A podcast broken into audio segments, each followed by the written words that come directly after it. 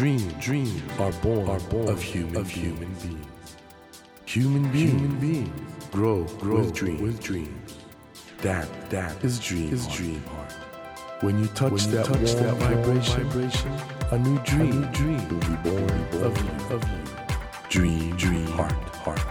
ドリームハート政教新聞がお送りします皆さんこんばんは森健一郎です今週も皆さんと一緒に未来につながる話を伺っていきたいと思います。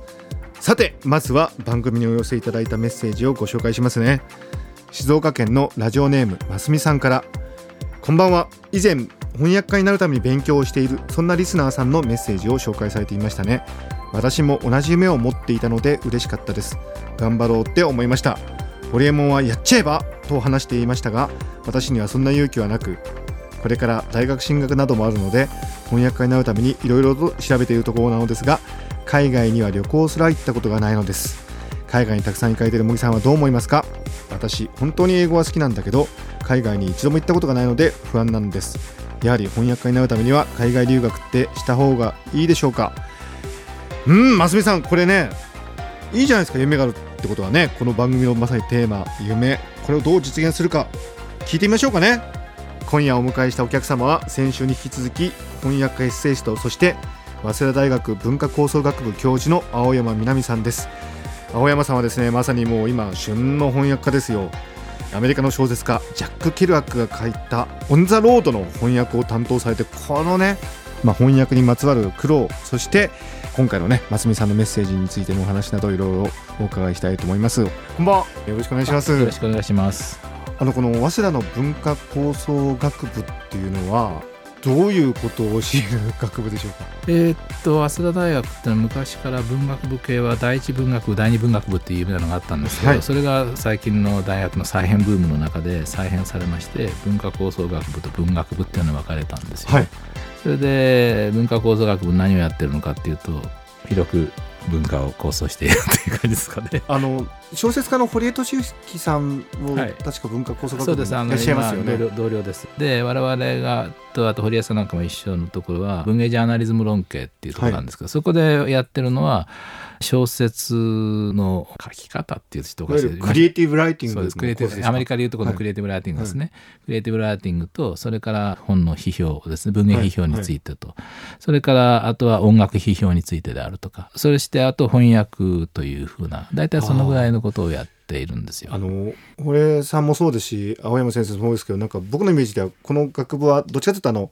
現場のプロフェッショナルというか実際にそういうお仕事をされてる方がスタッフに多いというはいイメージがあるんですが。あの我々のところは特にそうですね。ということは学生も将来例えば小説家になりたい翻訳家になりたい批評家になりたいっていう方が多いんですか？そうですね、はい、そういうのが多いですね。まあ、もともと早稲田の文学部って結構いろいろたくさんの作家や批評家を出し,、はい。出してるところでありますけど、はい。はい。だからまあその伝統も一応乗っ取ってやっています。まあ一番最近で我々のところが一番直近で出たのが霧島部活やめるってよっていうね、あれを書いた人が我々のところでした。そうですよ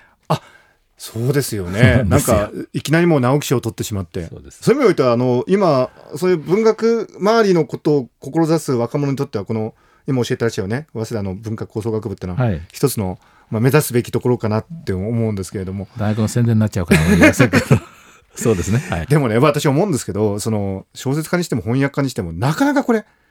そのノウハウを教えるって、難しい側面もあるんじゃないかと思うんですが、そうですね。だから、あの、ノウハウを教えるというふうなことを一応建前上言ってますけど、しかし、ノウハウを教えることなんて実際できないわけですよね。いきなりできないと。いや、つまり、つまり何を知ってもらいたいかっていうのは、こう、ノウハウを教えながら、こう、いろいろ小説とはこういうふうなものなんだと、こういうふうにしてできてるんだとか、あるいは翻訳っていうのはこういうふうにしてやるんだよっていうふうな話してるんですけど、現場の人間の息遣いをこう、見て、ああいう感じなのかなってことで、こう、学生に掴んでほしいという。まあ、ちょっと漠然とした言い方になりますけどね。その雰囲気を捕まえてほしいと。だから本当に手取り足取りで教えてもらおうなんてする人は、まあちょっと関係ないかなっていう感じですよね。むむしろそういう方は、ちょっとプロのね、小説家、翻訳家にはちょっとなりにくいってことですよね。えどうしてもやっぱり学生の時ってそういう職業に憧れちゃいますけど、プロになれる人ってごく一握りですよえね。そうですよね。これ。どういう努力をすれば逆に言うと、なれるんものなんでしょうか？よく言われることですけど努力し続ける人じゃないですか？あ諦めずに努力し続けること。よく言われる陳腐なセリフになってますけど継続できる人ですよね。継続は力なりと言われるという通りで。はい。本当に続けてる人ですよね。あの青山先生の場合どのような努力をされて 今日に至っいやていやいやるんでしょうか？ああまり大した今日じゃないんですけど日々とにかく翻訳をする。あと本を読むっていうことでそれに尽きるしかないですかね。僕翻訳を拝見してても思うんですけどあの我々原文読みますね。で実はあの翻訳しようと思った瞬間に曖昧に読んでるところに気づくというかなんとなくまあ流して読んでて。でも翻訳されようっつうと本当にこの言葉の意味って何を指してるのかってことを突き止めないといけないですよねよねこれは大変だなと思って。まあおっしゃった通りただ読んでる場合はさーっと読んでいけて、はい。でまあ細部なんかあまり気にしないで読んでいけるんですけど、翻訳する場合は、まあ、原則として一語一句全部処理していかなければいけないところがあるんですよね。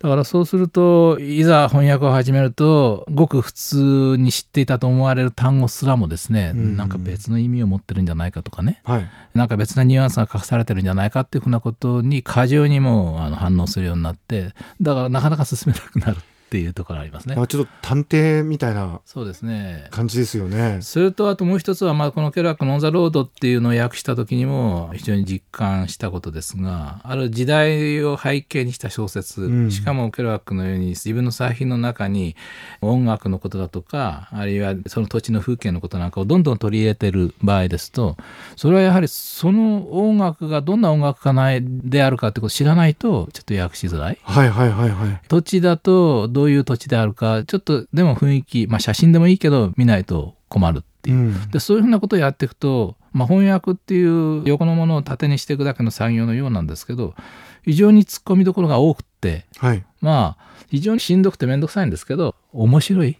楽しいそそのつまり調べ物っていうのと違うんですけどいろいろちょこちょこなんだこの音楽はこういう曲なのかみたいなね分かって楽しめるってところありますよね。だからそういうまあある程度継続できる力とその仕事そのものを楽しめる力はい。まあ楽しめるから継続できるのかもしれませんけどねそれがやっぱり大事なんじゃないかと思いますよね。あの本当ご苦労が多い分いろいろ喜びも深いと思うんですけども青山先生今後翻訳したいなと思ってる作品って何かあるんですか？もし教えていただける範囲内で ええあのいろいろたくさんあることあるんですけどまあ本当に今新しいどんどん出ているアメリカで刊行された本の翻訳っていうのはまあそれこそ若い翻訳家の方たちがねどんどんやっていただければいいと思っていてまあ僕があのそれこそ今に至るまでいろいろ気に入っていた本でまだ訳されていないものって結構あるのでそういったものをまあ訳していけたらなと思います。ちょっとあと具体的に作品名を出しますとね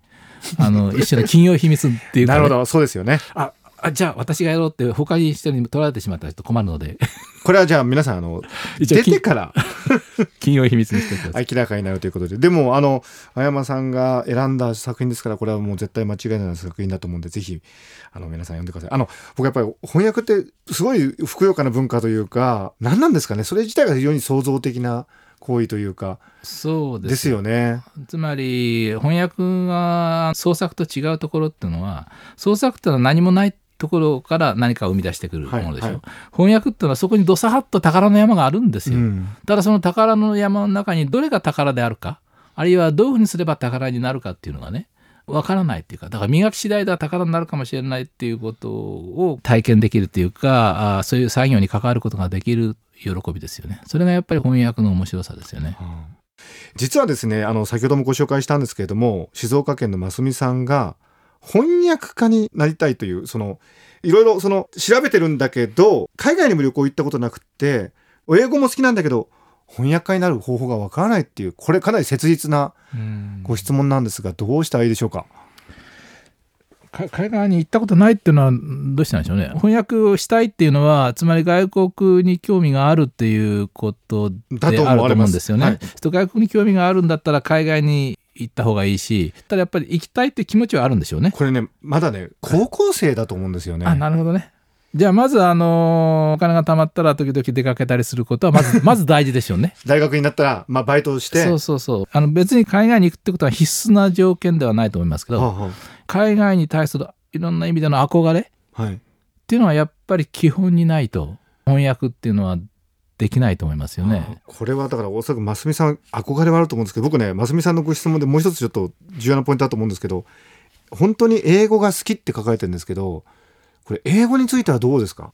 英語が好きってどういうことでおっしゃってるのか分かんないんですけど、まあ、英語が好きだったら、まあ、たくさん英語で書かれた本をたくさんお読みになるってことはまず大事ですよね。はい英語で書かれた本でもいいし英語で書かれた新聞でもいいし英語で書かれた雑誌でもいいんですがとにかくあの英語に触れるっていうことが大事ですよね。それで英語というのは決して文法に縛られているものではないっていうふうなことをまず知る必要は なるほどあるかもしれないと。そして多くの人が誤解しているのは翻訳っていうのは英文和訳ではないということですようんうんうんね。多分まあいろいろ読んでいくと分かってくるとは思うんですよね。まずだからその英語のポイントですけど僕最近あるところで調べたら大学入試で必要とされるボキャブラリーの数って大体6000語ぐらいってよく言われてますよね。で、えあれネイティブだと確か8歳か9歳ぐらいのあれででネイティブの方の成人した時のボキャブラリーの数が最終的には3万超えてたんですよね。えプロの翻訳家になろうと思ったらかなり英語のそのレベルを上げていかないと難しいなっていうのが僕の印象なんですけど僕は翻訳家ではないんで分かんないんですが、そこら辺どうですか？目安として例えばあのよくね日本人だと TOEIC だとか言いますけど、それを超えた英語力が必要っていう僕そういう印象なんですけどこれあくまでも。それはないです。そうですか？全然ないです。むしろね、ええ。自分は英語ができるんだっていうふうにな気持ちを持ってしまったら翻訳はあダメなんですか？ダメですね。えじゃあ何が？いや、自分は英語ができないんだっていうふうなことをまず思う。自覚する思う。あ英語は好きだけど英語はできない。なかなかできない。それで本当に英語って奥が深いなっていうふうな認識ですよね。でもね僕ね青山さんの言ってらっしゃるレベルはかなり高いレベルのことだと思うんでね。まあでも青山さんでさえ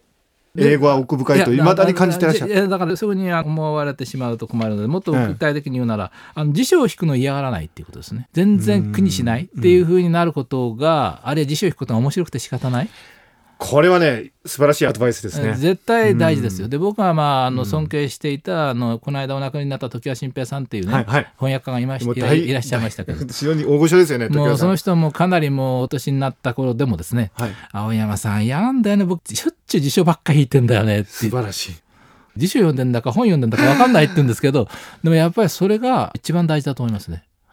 いやーこれはいい話だな。だからボキャブラリーの数っていうのはあまり関係ないいくらでも自分辞書を引くことを嫌がらないそうですか。それが楽しいっていう風になってくれることがやっぱりだから英語が好きだけどって辞書の英語の辞書を引くのが好きだけどになってくればもう完璧に条件は満たすんじゃないかなと、ますみさん、これ素晴らしいアドバイスですよね。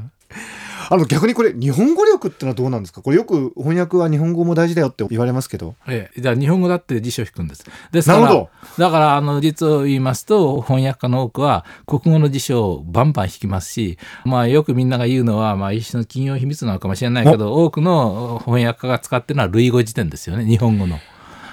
だからとにかくあの翻訳家にとって大事なものは辞書を引くことが嫌でない。ですからもう高校生の頃から辞書を引くことに慣れていってそうすると本当にあのだんだん慣れてきますとね極端な話あの今はまあ電子辞書が多いですけど電子じゃない紙の辞書の時ですね大体パッと開くとパパッパッと二回片手でその箇所が出てくる、自分そのぐらいなんていうかこう辞辞書がこっちにこう寄り添っている感じですよね。ますみさん、だから今からあれですよ。もう英語の辞書と日本語の辞書、引きまくってください。やっぱりいや、僕感動しました。それぞれのプロフェッショナルで、その現場じゃないとないなんか知恵ってのある気がするんですけど、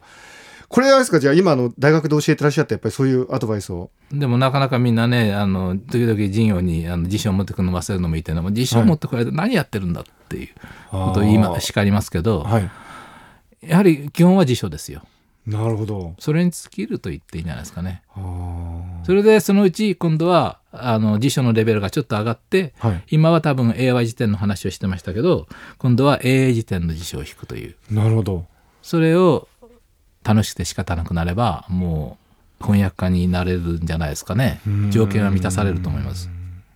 やっぱり努力なんですね。そういう絶え間ない努力というか。そうですうね、んまあ、そういう意味で努力なのかもしれませんね。うん結構辞書引くってのは結構しんどい作業ですからね。そうですよね。流れが止まっちゃいますしね。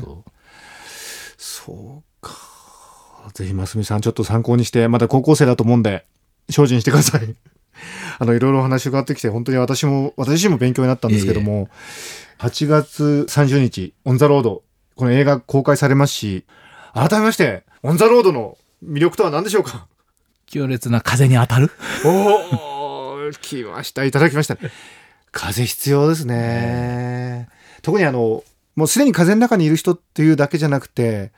なんか生活なんかちょっと息苦しいな自由になりたいなって感じてらっしゃる方ほどこのオンザロード。そうですね。窓窓開けてパッとすごい風に当たるっていう感じになっていただければいいですね。多くの方に見ていただきたいし、ね。多くの方に読んでいただきたいですね、そうですね。あの大変素晴らしい出来上がりになってます。あそうですか、ええぜひちょっと皆さんご覧いただきたいと思います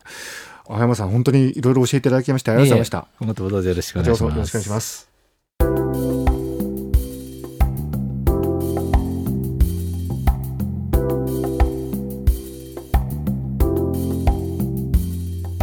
Dream, dreams can't be seen, can't be seen with a naked, eye. naked eye.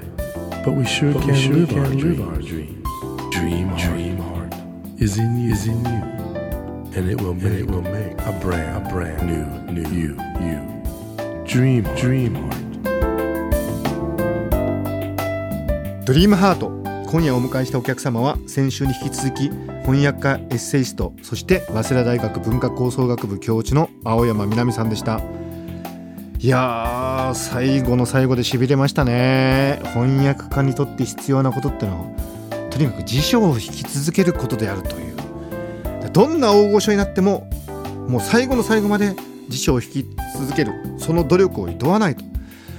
いやーなんかこの話はねありとあらゆる職業に通じるなんか基本的な生きる哲学姿勢のようなものだなと思いました。だからこそ青山さんは